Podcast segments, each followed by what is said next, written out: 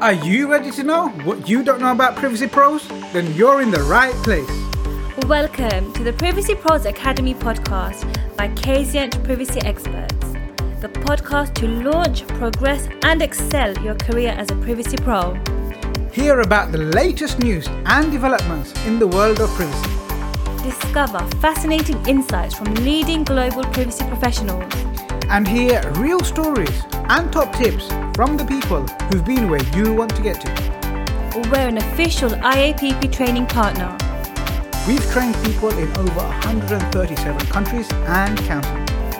So, whether you're thinking about starting a career in data privacy or you're an experienced professional, this is the podcast for you.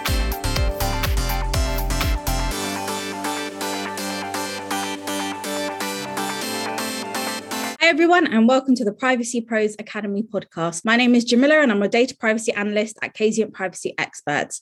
I'm primarily responsible for conducting research on current and upcoming legislation, as well as any key developments and decisions by supervisory authorities. With me today as my co host is Jamal Ahmed, who's a Fellow of Information Privacy and CEO at Kazient Privacy Experts.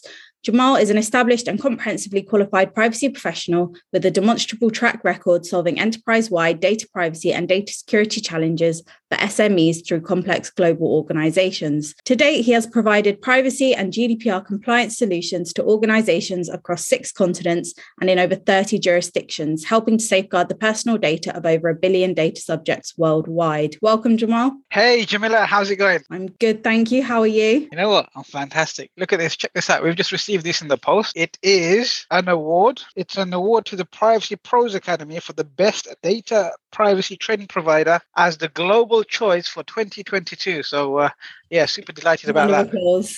That's excellent. Congratulations. Thank you. It's all of the uh, amazing podcasts you've been doing that clearly yeah. must have uh, persuaded someone to award us to that. Clearly, it's definitely down to the podcast. I'm very excited for our guest today. Our guest is Matthew Lowe, who is a senior consumer data privacy attorney at IBM, and he has previously held roles such as global cybersecurity policy manager and data privacy expert. Matthew is also lead instructor, data privacy and cybersecurity at BrainStation, which is the global leader in digital skills training. Matthew received his JD and MA from the University of Illinois College of Law, and he received his Masters of Law, LLM, Cyber Law, and Data Privacy from Drexel University's Thomas R. Kline School of Law. He has been published in globally circulated academic journals, and in his spare time, he teaches privacy and security. Welcome, Matthew. Thank you for joining us. Thanks for having me. Welcome to the Privacy Pros podcast, Matthew. I feel like this podcast was really created just so that we could have you feature on it with such a credible and demonstrable history of all of the amazing things you've been working on and continue to work on. I appreciate that. And also, congratulations on the award. I didn't know about that, but now I feel like I'm definitely in the right place. So I'm, I'm excited to have this conversation. Thoughts and opinions are my own here. If anyone takes any issue with anything I've said, if I've accidentally said anything super controversial, my own thoughts. Don't don't go after anyone that I'm affiliated with or anything like that. But you can come after me, listeners. Yeah, don't, don't worry about that, Matthew. Jamila's already said she's suing. So she, yeah. She's got your back. Appreciate it. As we always do on the Privacy Pros Academy podcast, uh, we always start off with an icebreaker question. So, Matthew, what website or app doesn't exist but you really wish that it did? Oh, oh. I can tell you mine. Yeah. Go on, man. Let's, uh, let's hear it, yours while Matthew. It's, it's been born out of my housemate being away for three weeks, and it's like a version of Tinder, but when you need someone to remove a spider from your house. That's what I would. So, Oh, you want to match. You want to match somebody who's going to come and remove a spider from your house. Yeah, or just any bug. Really, that would be great. Or because I'm quite short, if someone could reach like high shelves, so I don't have to fall off a chair whilst doing so. So some some version of Tinder for like household. Have you tried asking your neighbors to help? No, I don't talk to my neighbors. Maybe I should. Yeah, maybe you should have an app. Try talking to your neighbors. We live in the digital age. I've forgotten how to make bread. I'm sure we can help you with that. You know, I was thinking about this a little bit earlier today, actually, off the back of a conversation I was having with someone. And I was thinking, if I could have a website or an app that doesn't exist yet, what would really be useful right now is if I could go on one website, or if people could go on one website and report when somebody is making malicious or fake accounts of them, when someone is posting pictures mm-hmm. of them because they've broken up into a relationship or something, especially like women. Uh, uh, who get all of these like revenge profiles created and p- pictures posted that they're not comfortable with because of whatever delirious partner or boyfriend relationship they've ended. Because right now, so many people get in touch all the time saying, look, there's this guy who's harassing me, or there's this person who's harassing me, and they're posting pictures from when we was in the relationship, or they're creating all these fake accounts, and I'm trying to report it to Facebook. I'm trying to report it to Instagram. They're not doing anything about it. What can I do? It's really making me distressed and depressed. So if there's a was a website where you could go, put in some details, and it could actually go and make contact with all of the different providers for you, search for those things, and alert you or alert those providers to those things, I think that would be great. Awesome. Both of those answers are great. Two completely different directions. Yes, clearly. Um, but both really good ideas. I think, is it okay? I'm going to remove the qualifier of doesn't exist yet because I don't know what doesn't. Honestly, there's so many apps and APIs out there that it probably does. And, That's and true. this is maybe my ignorance in technology, but you know how when you're using your credit card, right, you can go into your mobile banking app and you can lock it so that if someone else makes a purchase, they can't. yeah.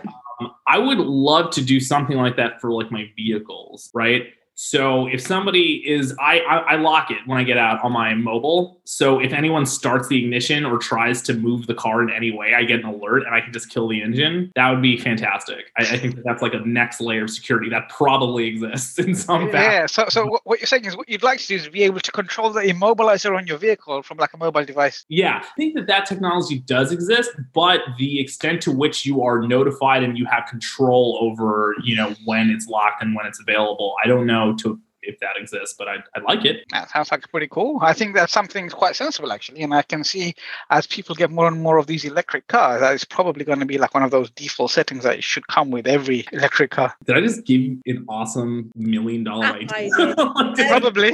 Uh, can we say um, these ideas are all copyrighted?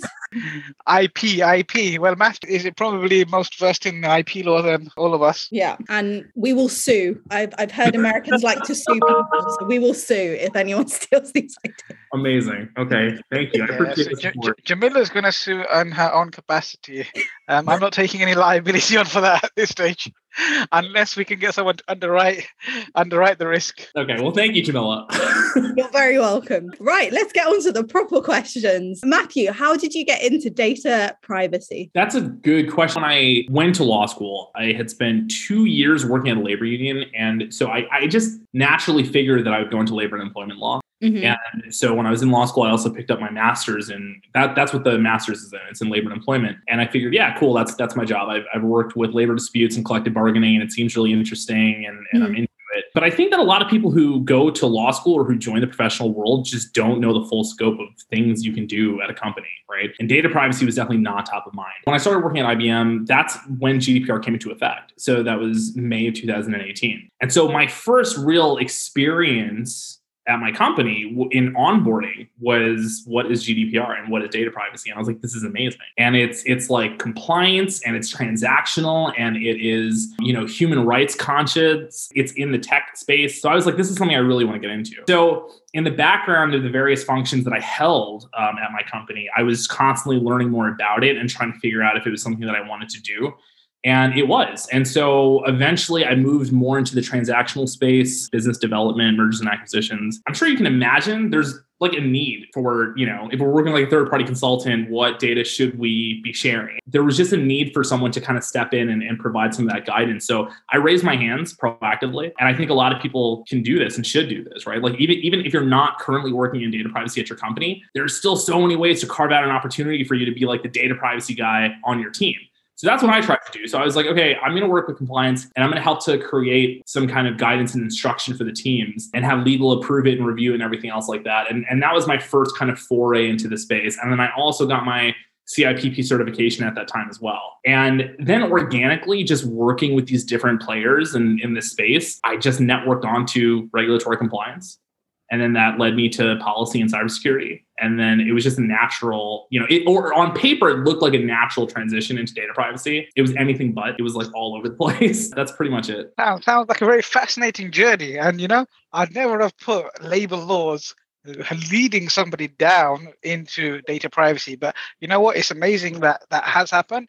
And one of the things that we find is so many people who are training as paralegals who are actually doing legal work are a little disheartened and disenfranchised with how their career is looking, especially here in the UK. And they find that when they pivot their career towards data privacy, they can actually now start thriving. And it sounds like you came across something that you found quite fascinating. And as as a result, of that fascination has kind of really led you down to get a little more knowledge and you've gone and gone some certification you found that you've really enjoyed it. Is actually making you feel great about the work you're doing and you can see the impact it has. You mentioned human rights the impact it has on the actual people who this person later relates to. I think everyone we speak to on this podcast is we all share this common passion is that we actually want to stand up for people's rights. We understand how this can have an impact and that's probably why we do what we do in anything other than a straight line. And i mean look let's, let's not be around that we should pretend anything is. Data privacy is fascinating. It's constantly changing. It's constantly shifting.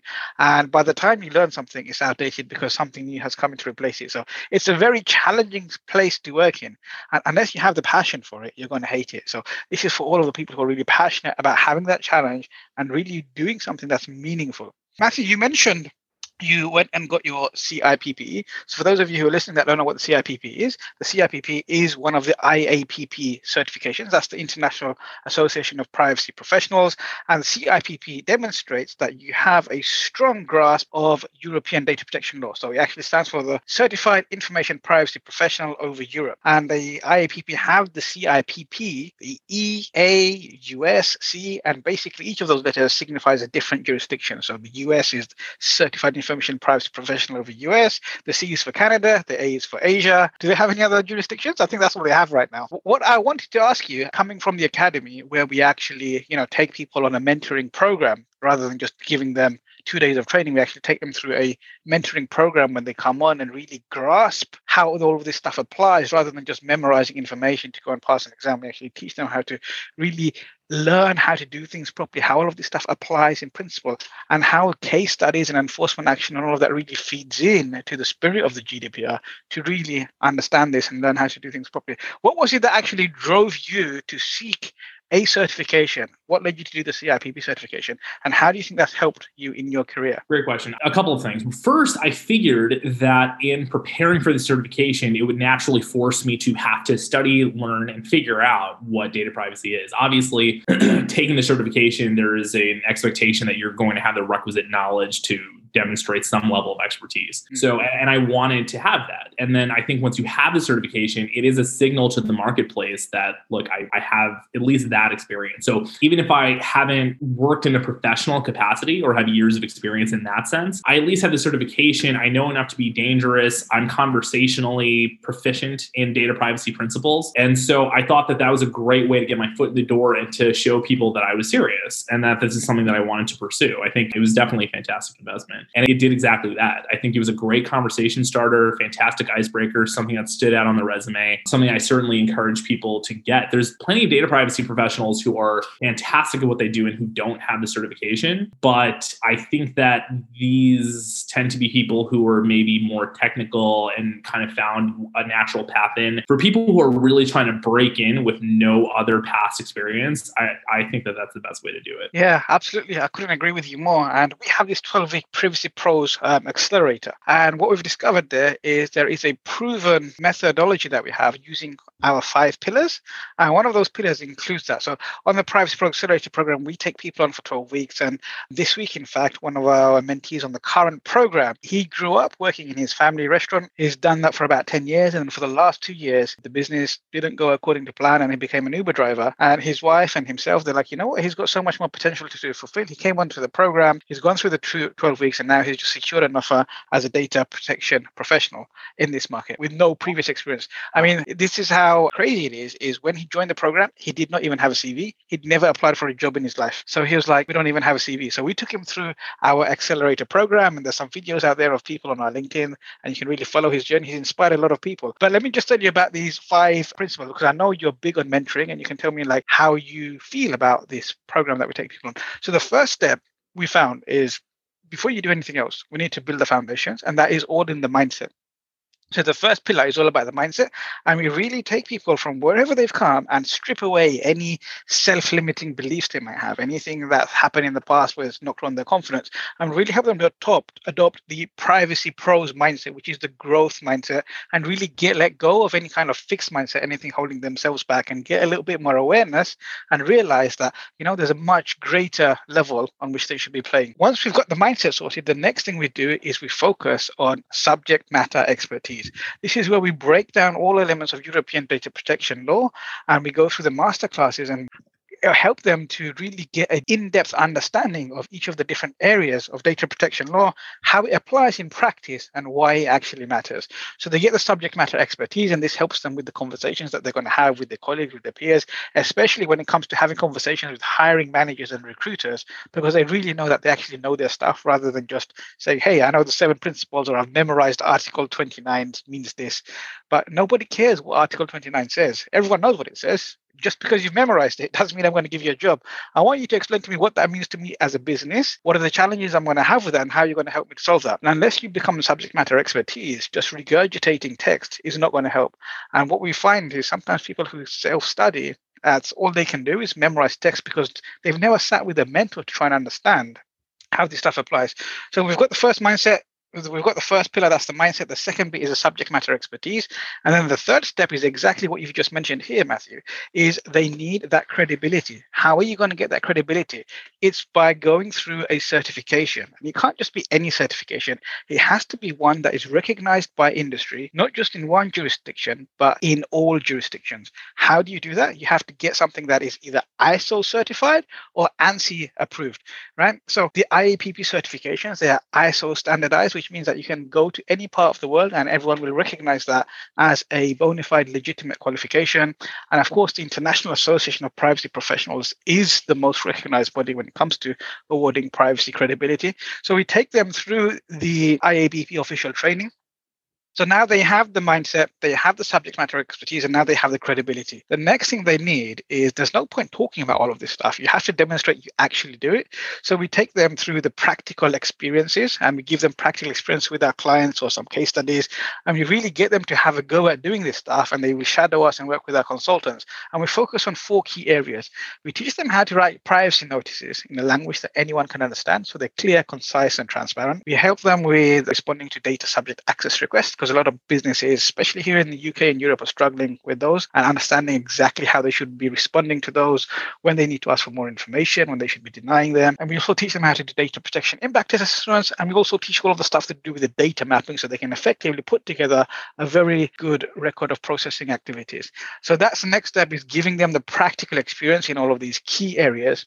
And the final bit that wraps it all up is the personal branding, which we kind of start from day one when we start focusing on their mindset. And the personal branding is all about branding themselves in a way where they are actually showing the value they can bring to an organization, how passionate they are about privacy, and why they're someone that needs to stop trying to fit in and actually be outstanding. Because at the Privacy Pros Academy, we're building a community of ambitious professionals, and together we're empowering businesses to adopt honest privacy practices so that together together, we can make sure that every woman, every man, and every child on this planet has the freedom over their personal information. That's fantastic. I, honestly, I think that there's such a demand now for this skill set. To your point earlier, it is so new and it, it's just ripe for folks who have no previous background in it becoming subject matter experts and really being able to contribute to it and to jump into it. And my path into it was a little bit more, you know, haphazard, a little more diagonal along the way as opposed to a straight line. I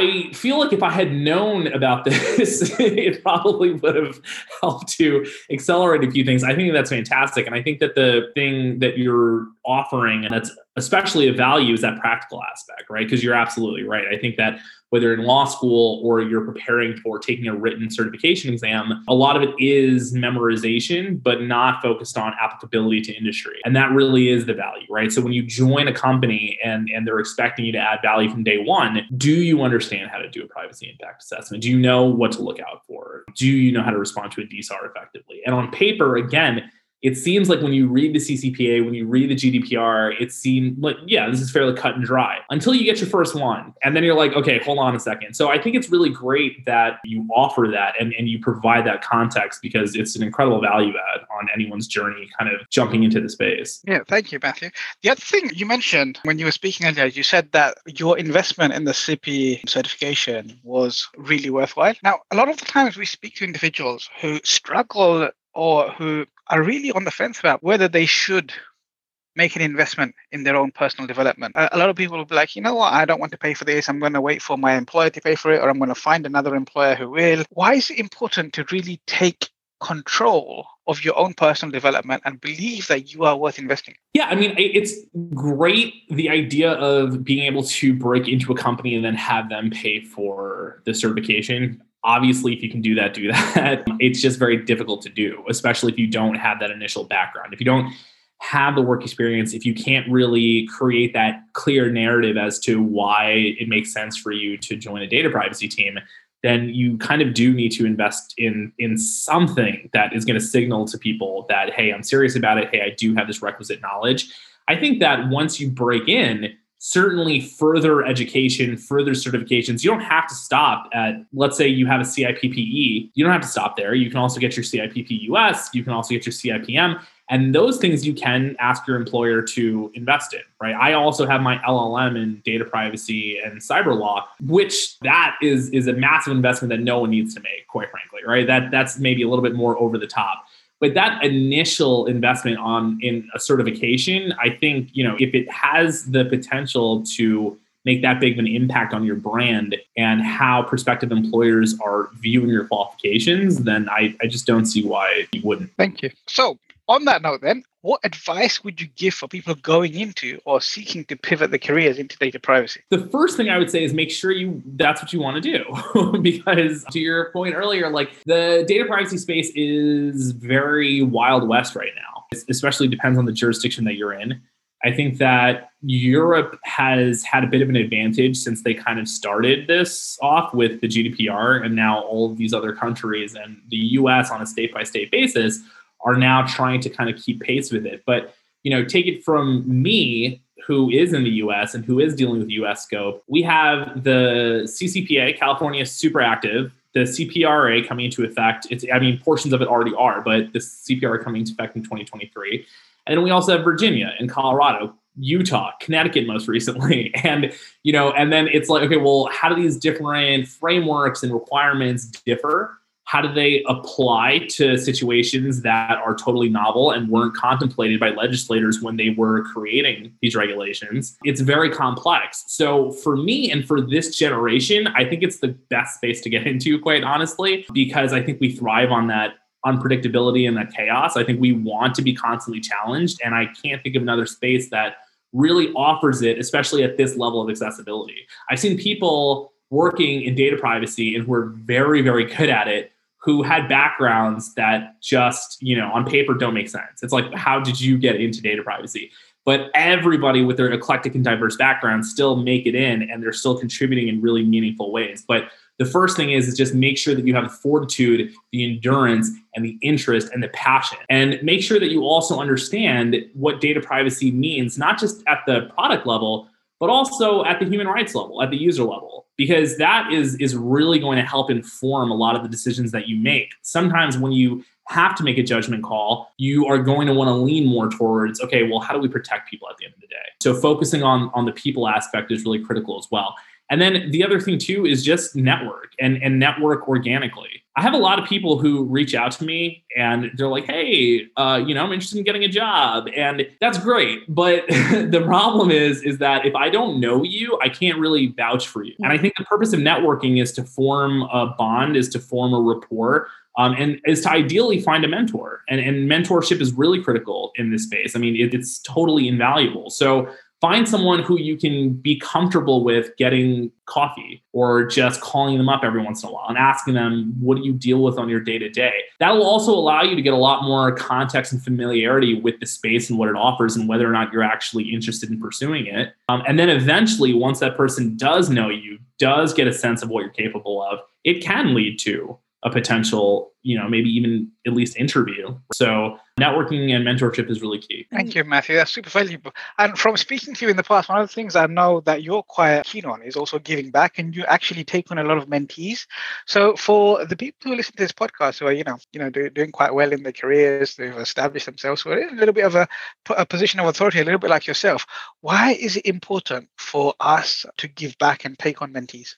I think because we have an opportunity now to shape the next like generation and the incoming folks in these spaces, right? We we have somewhat of a say where potential, I don't want to say gatekeepers, but we have a really interesting position where we can take a look at people where we're like, yeah, this person would be awesome on my team, right? And even though I might not have availability on my team or at my company, I know that this person would contribute significantly to the industry. And, and I think we have a responsibility once we get to this position to kind of scout and look out for people who have that passion, who have that interest, who are aligned with these values and, and helping them get to where they are going. For me, I can tell you that years ago, it was really a lot of people who stepped out of just offered to mentor me. That helped significantly. I couldn't have done it alone right? I mean, there were a ton of people who really took the time out to teach me, to walk me through their days, who even today I have multiple mentors as well. Just because I take on mentees doesn't mean that I don't still seek out mentorship and have mentors. The bond is is really necessary. It helps with constant learning and growth, and it goes both ways. I mean, the things that I also learn from my mentees is fantastic, especially if your mentees are a little bit younger. The technologies that they're using and how they're using it, very helpful. Because I personally, I don't do TikTok dances, right? And I don't do like I, I don't use Instagram Reels the way other people do and stuff. So just just learning about how the next generation of users are are interacting with technology is also incredibly invaluable for me too. So it's benefits that go both ways. I think it's definitely important, even when you're mentoring people, to have your own mentor as well and always keep improving. Matthew, have you faced any challenges when breaking into the data privacy field or just in your career generally? And how did you overcome them? Yeah, I mean, there's challenges every day, even now that I'm in it. right. And I think a lot of it just comes around with you can do as much as you can to prepare, mm-hmm.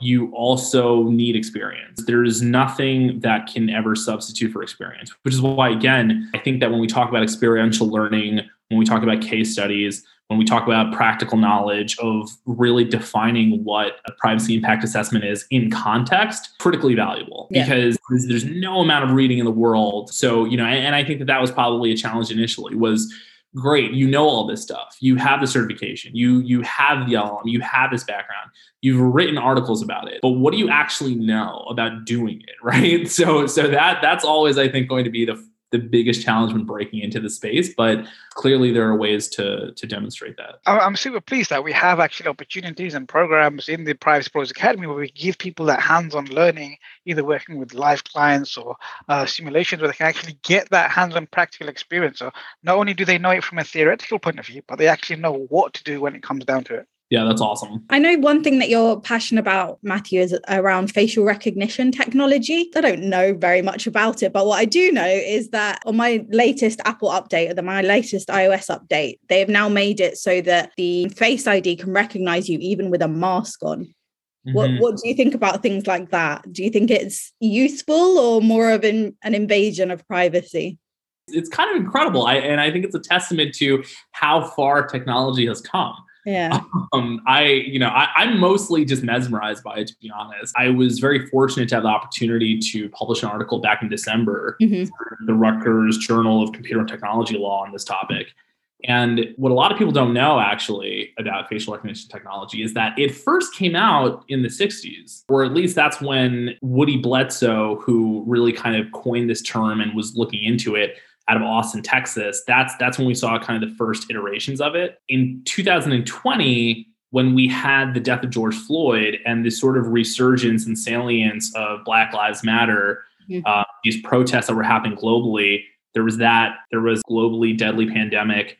And then there was also a lot of companies who, in response to racial tensions and, and, and awareness and acknowledgement of bias and algorithms and technologies, were backing out of facial recognition technology. Like Amazon took a one-year moratorium back in 2020, and we're done for right now. We're not we're not going to kind of do this until we can do it safely and we can do it properly and we can really make sure that the regulations make sense and exist. Even Meta just recently took a break as well. A lot of companies are just like, hold on a second. We we know that we have the potential capability to get there, um, but now maybe is not the right time. And then in the 60s, again, there was also a globally, you know, deadly flu that was going around. There was also the civil rights movement. And then there was also the, you know, existence of facial recognition t- technology for the first time. So it's really interesting to think about how the technological challenges have changed between the 60s and, and today and how these factors have all kind of played in together. So even though the technology is more advanced, the challenges certainly do exist. Good on Apple for having that level of, of accuracy, certainly for, for their users. But I think that there certainly have been enough substantial bodies of knowledge that have come out, lots of reports from NIST and other reputable sources that show that it's not always the most accurate and there tends to be demonstrable bias in these tools so there is a need to to roll it out safely and then jamal as i'm sure you know and, and can speak to as well you know, what are your thoughts? Just if you don't mind me asking the question, I know I'm on the podcast. no, go ahead. I'm gonna sit back.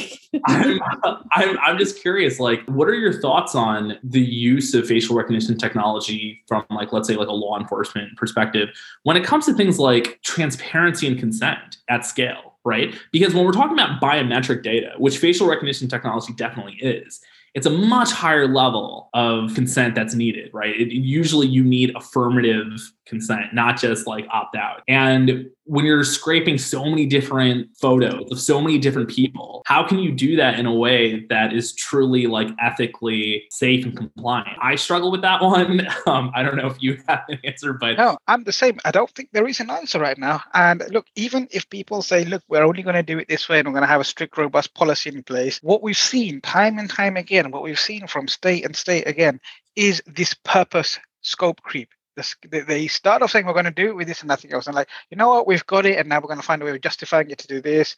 And then the policies kind of disappear things change and suddenly somebody discovers all of this stuff is being used in this way and when people find out there is public outroar and outrage i think at king's cross station here in the united kingdom they tried to have facial recognition cameras. Why do you need to recognize what time i'm coming in to buy my ticket and which train i'm getting on I'm just trying to use public transport. Why do we need facial recognition there? And then what else are you going to do with that? And what else are you going to couple that information with? And I think it's getting to a stage where people are increasingly worried about living in surveillance states. If there's facial recognition that can even recognize you even when you're wearing a mask, that means potentially somebody knows about your movements at any given time, where you've been, who you've been with, how long you've spent there, which kind of protests you've been to, where you've been to worship, but what's left to know? Yeah, really well said. And I think I, I just want to go out on a limb here and also say that I don't think that facial recognition technology is like the boogeyman. I don't think that like anything that targets people in a certain sense is is necessarily evil some things are really cool, right? Like if you can use facial recognition technology to help me with, like, for instance, enhanced security, and you can yeah. recognize me even when I have a mask on. So I don't have to compromise my safety if I'm in a crowded train station and I want to get access to my phone. That's kind of cool. If I'm walking through a mall and something recognizes, like, hey, it's Matt, and here's something cool that you might like. Here's a new video game that just came out. I think that that's awesome. When I think about the future, I think like that's really cool.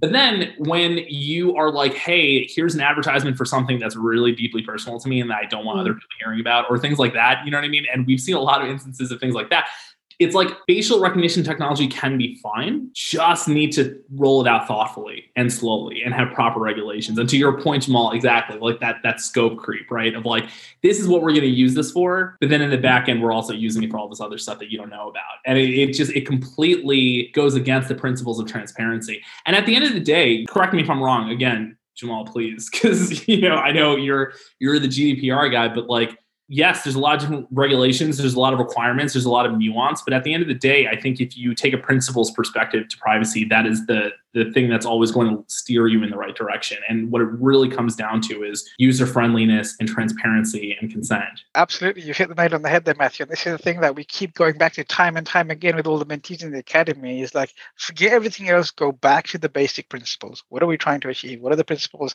And how is this keeping in line with the spirit of those principles? And as long as you strip everything back and you come down to those basics, and I say that we should be using this as our compass to navigate what is acceptable and what isn't acceptable and which direction we should be moving towards. So absolutely, always bring that down to the principles.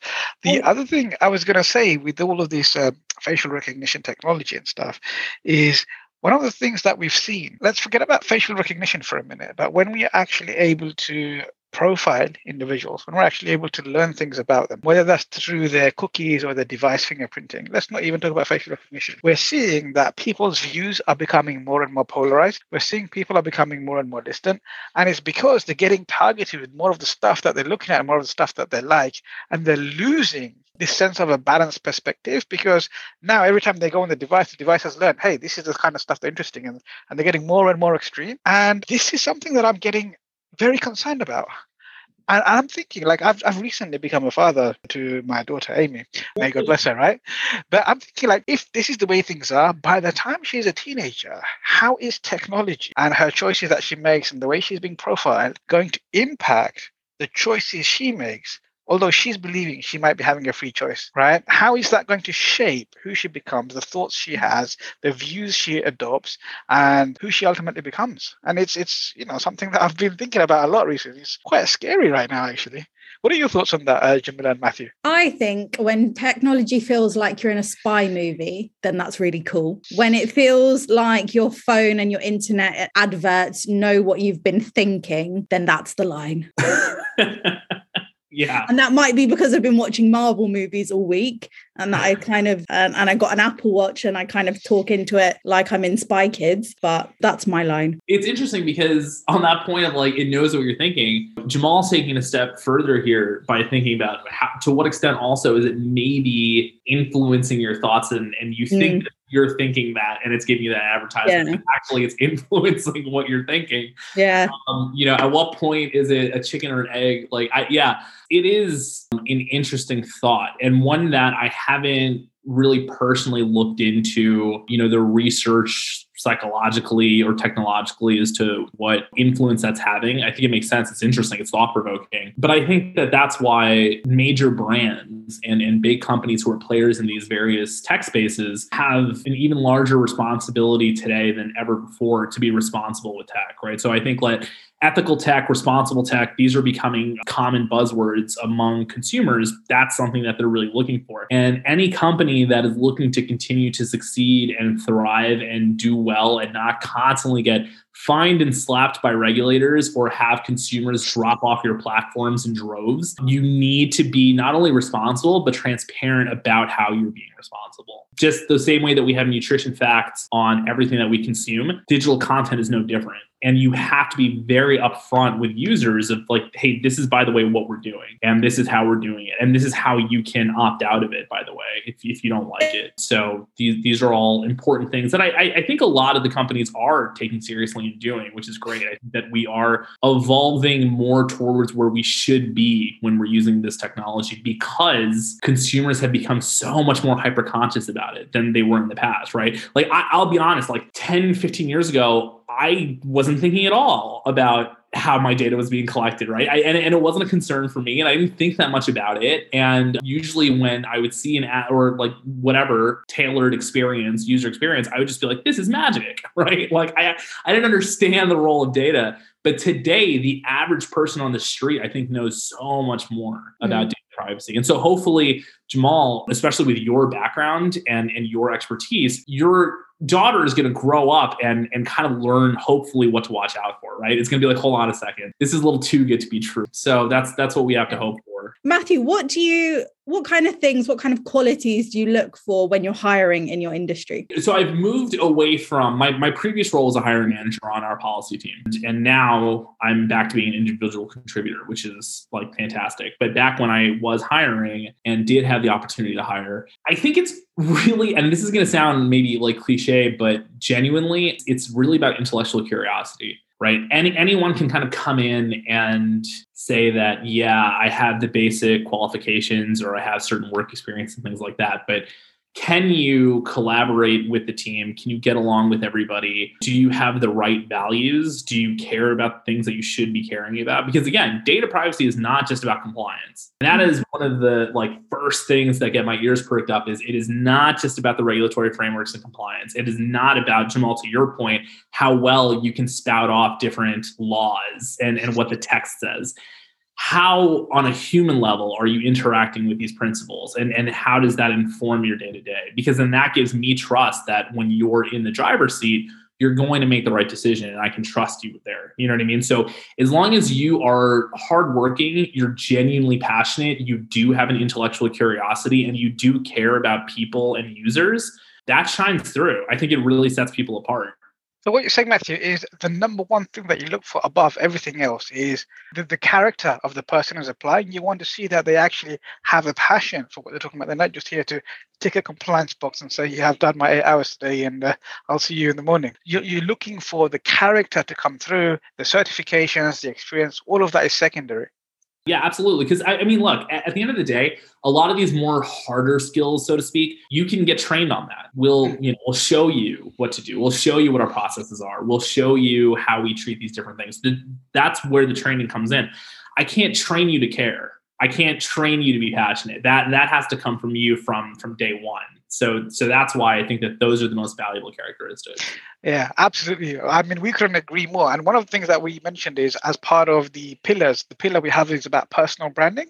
And that personal branding also includes how do you actually secure a uh, highly paid position, a respectful position with a good company in data privacy.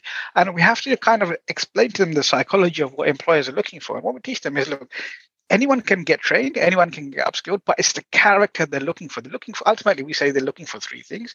They're looking for your motivation uh, to actually want to do that job in that role for that company. They're looking to see that you're actually competent in what you're doing, and they're looking to see that you are actually going to be a good cultural fit to their team. And most importantly, before they even look at your competence and your cultural fit, they want to understand that you have the right mindset, the right character, the kind of person that they would love to bring onto their team. And you want to demonstrate that you're the kind of person that they should say, don't let them leave the building without signing a contract because we need them. And how do you do that? How do you develop that passion for privacy? That's where you need to have the right right mindset. You need to foster that mindset. You need to have your activities on places where you get hired, like LinkedIn. Talk about the relevant kind of things. Show that you're actively engage within these communities, within these networks, and really start bringing the conversation and be aware of exactly what's happening around you to show your motivation to really want to thrive and do well in this area for this specific business and in the role that you've applied for. Absolutely. When I talk to somebody who has those qualities, I, I have the same sentiment where I kind of circulate the resume and I'm like, guys, like you you got to talk to this person, right? Like you you you really have to because those of us who are in the space we all value it. We all see it. We all know it when we see it, rather, right? Is like this person gets it. And again, it has nothing to do with your memorization skills of the CCPA or what have you. It's really about what is coming across and how you're communicating that passion. So 100%. Fantastic. Jamila, that brings us to the end of today's podcast. It does. We really enjoyed having you on the podcast today, Matthew. Thank you so much for joining us. Thanks so much for having me. Time flies when you're having fun. I know. yeah, Matthew, it was such a valuable podcast. I mean, I, I, wish we had another hour every week to be able to talk about some of these things. And you've got so much experience. I don't think we've even managed to tap into all of that, even a tenth of that knowledge that's in, inside that brilliant mind of yours. From all of our listeners, I just want to say thank you so much for coming on and sharing all this valuable information. And we look forward to having you back as a guest again soon. I'm really looking forward to If you enjoyed this episode, be sure to subscribe, like, and share so you're notified when a new episode is released. Remember to join the Privacy Pros Academy Facebook group where we answer your questions. Thank you so much for listening. I hope you're leaving with some great things that will add value on your journey as a world class privacy pro. Please leave us a four or five star review. And if you'd like to appear on a future episode of our podcast, or have a suggestion for a topic you'd like to hear more about, please send an email to team at kazient.co.uk. Until next time, peace be with you.